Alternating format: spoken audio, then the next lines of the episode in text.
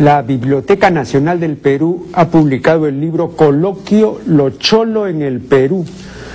Visiones de la modernidad desde lo cholo. Prefacio de Hugo Neira, coordinación y compilación de Susana Bedoya, introducción de Susana Bedoya y César Augusto Ramos Aldana.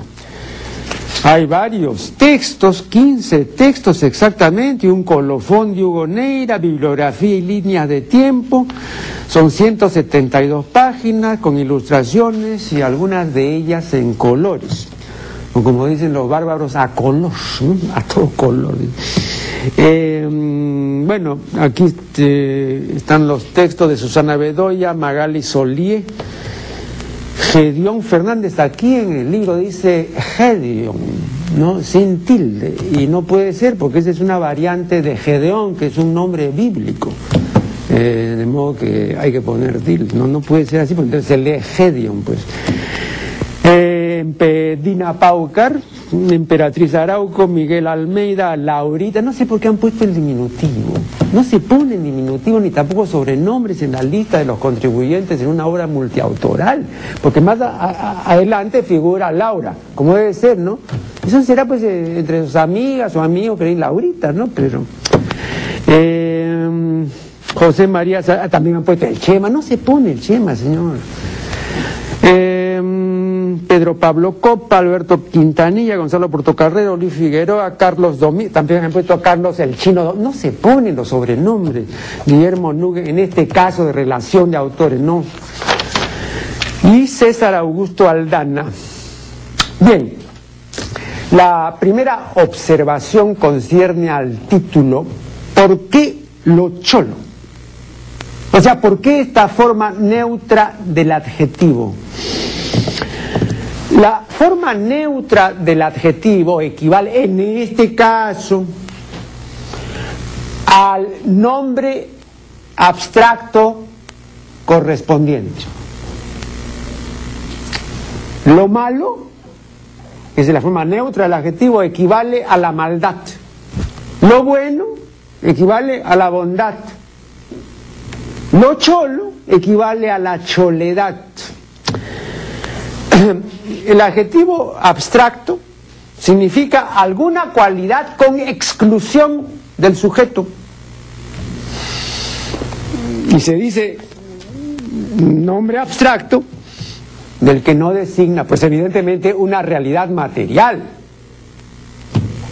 como por ejemplo el movimiento, o la altura, o la bajura, o la negritud, o la choledad.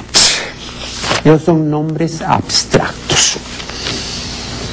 Entonces, cuando se está hablando, como en este caso, de lo cholo, se está hablando de una cualidad desvinculada del sujeto. Y está nombrándose una realidad no material.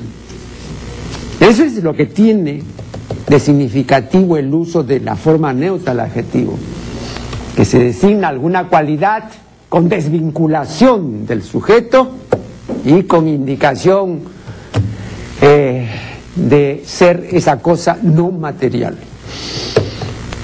Ocurre, sin embargo, que en este libro hay varias historias de vida, varias historias de vida, escritas por los propios protagonistas. Es decir, hay textos autobiográficos. ¿Y qué puede estar más vinculado ¿no? al sujeto que un texto escrito por él mismo sobre su propia vida? Entonces, esta autobiografía no son los cholos, no, no, son los relatos que han escrito de sí propios los protagonistas de cada una de estas historias de vida, que repito son varias. ¿no? La señora Dina Paucar cuenta ¿no? desde su niñez, Emperatriz Arauco igual, Laura Pacheco y Medio Mundo. ¿no? Entonces, eh, ahí no hay ninguna desvinculación. ¿no? Entonces, estas son historias escritas por cholos y cholas. No es lo cholo lo que está aquí en juego, no. Son cosas bien concretas, relacionadas, vinculadas estrechamente a quienes las escribieron. O sea, están vinculadas al sujeto. Y entonces lo cholo, repito, es impropio porque lo cholo, precisamente, como forma neutra de adjetivo, denota una desvinculación del sujeto. Ahora ustedes me preguntarán, oiga, Ener, ¿y usted cómo habría titulado esta obra? Yo la habría titulado diciendo El cholo y la choledad en el Perú. Ese título me parece más propio que, que lo cholo en el Perú, evidentemente. Eh, otra cosa. Eh, varios autores han sostenido, y algunos con buenas razones, que, aunque esto también es discutible, bueno, pero han sostenido que ahora ya el término cholo no es despreciativo, ¿no? Eh, y que entonces se puede hablar de lo cholo, porque lo cholo es eh, una este, amortiguación de este carácter que lo antiguo tuvo y de agresivo el término, ¿no? Entonces ahora ya lo cholo, ¿no? Es como decir lo negro, ¿no?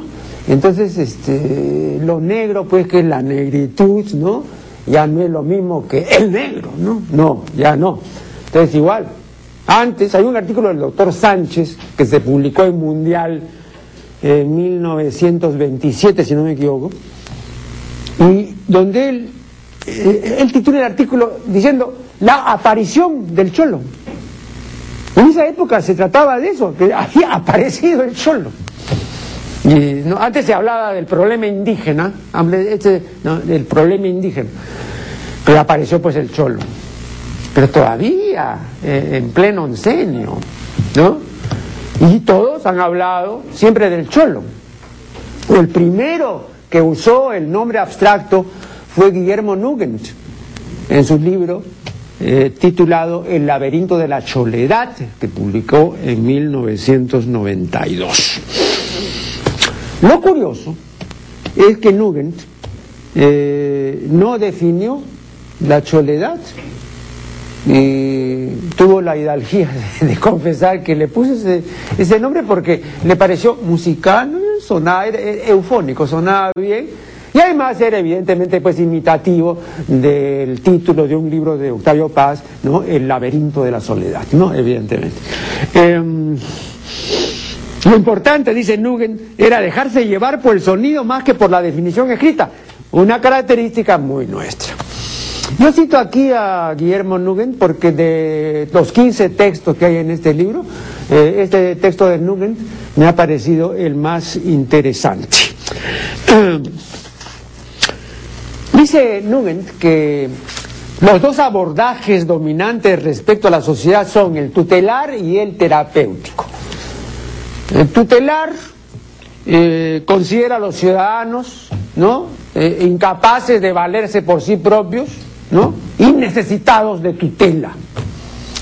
Y el terapéutico eh, considera de que hay algo que necesita ser curado en la sociedad. Entonces, claro, viene el, el terapeuta ¿no? para, para iniciar la, la respectiva cura. Acá dice, el abordaje terapéutico, la idea de que a la sociedad hay que curarla de algo. En nuestro caso, se cree que hay que curarla de la pobreza. Si hay algo que me parece escandaloso, dice Nugent, es cómo se ha logrado consolidar en el discurso público usual esa idea de que a la pobreza hay que remediarla, que tenemos que ayudar a los pobres.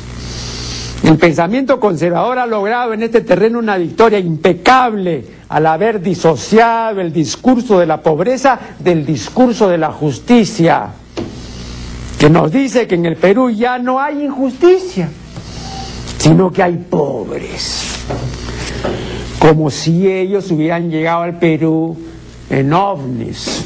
Entonces, claro, hay que ocuparse de los pobres, pero el ideal de justicia que podamos tener como sociedad ha sido dejado de lado. Muy interesante este pasaje de Númenda. Ojo, tomen nota. Guillermo Nugent sostiene que lo cholo o la choledad no se refiere a gente específica, no, no, no delimita eh, grupos sociales eh, concretos y tangibles, sino, dice, modos de comunicación. Esa parte sí me parece discutible, me parece opinable. ¿no? Eh, ¿Por qué? Porque vean ustedes, ¿qué comunicación puede haber entre la artista folclórica que vino de Chumivilca, llegó a la capital, se puso a cantar, triunfó y en unos cuantos años se volvió millonaria, se compró una mansión en La Molina. Bueno, ¿qué, qué, comunicación entre esta cantante folclórica triunfadora y la cholita chumbivilcana que se quedó en Chumbivilca? Pues? ¿Ah? A la paisanita. ¿eh? O entre esta cantante folclórica y la vendedora de papas del mercado mayorista. ¿Qué, ¿Qué modo de comunicar? ¿Cómo se van a comunicar? ¿No? Más bien esta cantante comienza a cholear a la vendedora de papas. ¿no? Es una cosa muy conocida, ¿no? Eh, entonces, repito, además, ¿qué le interesará comunicarse con la, con la vendedora de papas o con su paisanita que se quedó en su tierra? Ni hablar. Claro. bueno, esta cantante podrá comunicarse con cosas que también tuvo éxito, pues y ganó millones, ¿no? Bueno, eso sí, se van a Miami y todo eso ya que ya conocemos de memoria, ¿no? Pero todo eso no tiene nada que ver con las paisanas que se quedaron en su tierra, no, ya, no, eso sí no tiene nada que ver. Eh, bueno, repito, en mi sentir, ese es el mejor texto ¿no? que tiene este libro. Hay una serie de otros textos ¿no? donde cuentan pues la historia de cada uno, ¿no? que nació muy pobre, ¿no? y entonces y que ahora ha triunfado. ¿no? Entonces, es toda una historia de, winners, ¿no? de, de triunfadores. ¿no? Y bueno, pues este, la, figura del triunfador, eh, y lo he dicho otra vez, pero creo que lo tengo también que repetir aquí, es una figura que a mí necesariamente no me seduce, no me atrae, ¿no?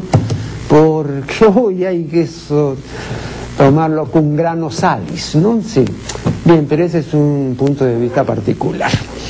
Bueno, debo manifestar por último eh, que en este libro, que debió estar exento de faltas, hay muchas.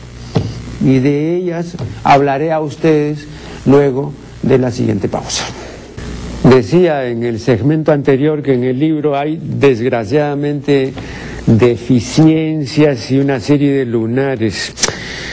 Por ejemplo, en la ficha bibliográfica, en la que se ponen, entre otras cosas, las dimensiones del libro, solo figura, y estas dimensiones se ponen en centímetros, ¿no? Solo figura la abreviatura de centímetros, o sea, cm punto, pero no figuran las medidas. Como que nos quedamos sin saber de qué tamaño es el libro. Si no me creen, porque claro, Parece increíble lo que acabo de decir, pero si no me creen, moléstense en revisar la página del copyright de este libro y luego me darán la razón y comprobarán que he dicho la verdad. Está la abreviatura de centímetro, pero no están las medidas. En la página 100 dice José Gómez Sucre debió decir José Gómez Sicre. Vean ustedes, quienes peinamos canas, sabemos perfectamente que durante muchos años José Gómez Sicre tuvo a su cargo la sección de artes visuales en la Unión Panamericana. Uno de sus grandes amigos fue el célebre pintor nacional Fernando de Cislo que en su libro titulado Miradas Furtivas, publicado por el Fondo de Cultura Económica de México, ah, le ha tributado a Gómez Sicre un pequeño homenaje. Eh, este es el libro de Fernando de Cislo. Y para que ustedes vean, acá quiero mostrarles exactamente el capítulo ese del pequeño homenaje. Vean lo que dice ahí. ¿No?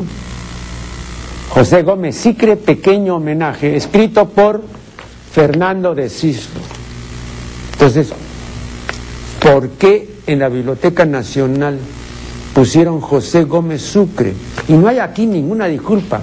Primero, porque este libro de Fernando de Cislo está en la Biblioteca Nacional, de modo que no se puede aducir eh, que, no tuvieron la fuente a la mano, la tienen ahí. ¿Mm? No se molestaron pues en averiguar, ¿no? Así es, señores. Bueno, yo, no sé, ah, claro, eh, eh, hay tres, tres correctores, tres, no uno, tres correctores. Ninguno de los correctores sabía quién era Gómez Sicre, ninguno. ¿Mm? En la página 120 dice surrealismo. Debió decir surrealismo, que también surrealismo es un error. Pero lo otro, surrealismo, ya no es un error, sino una barbaridad, ¿no? Y está ahí, en la página 120. En la página 161 dice Julia Codecino. No es Julia Codecino, sino Julia Codecido. Julia Codecido y Estenos fue una distinguida pintora nacional que nació en 1892 y murió en 1979. ¿De esto no están enterados en la Biblioteca Nacional? En la página 165 dice se recoge y aquí recoge está con J, no es con J, es con G. ¿Qué han hecho los correctores aquí? No sé. En la página 108, la palabra belaundista está con tilde en la U. con tilde en la U, si viviera don Fernando Belaunde, ¿qué cosa diría, no? ¿Desde cuándo lleva tilde en la U la palabra belaundista? Es una pequeña gran barbaridad. En la página 69 se nos informa que Laura, o como dice ahí, Laurita, ¿no? hay, toda una onda que está copiada del inglés, de los diminutivos, ¿se han dado usted cuenta?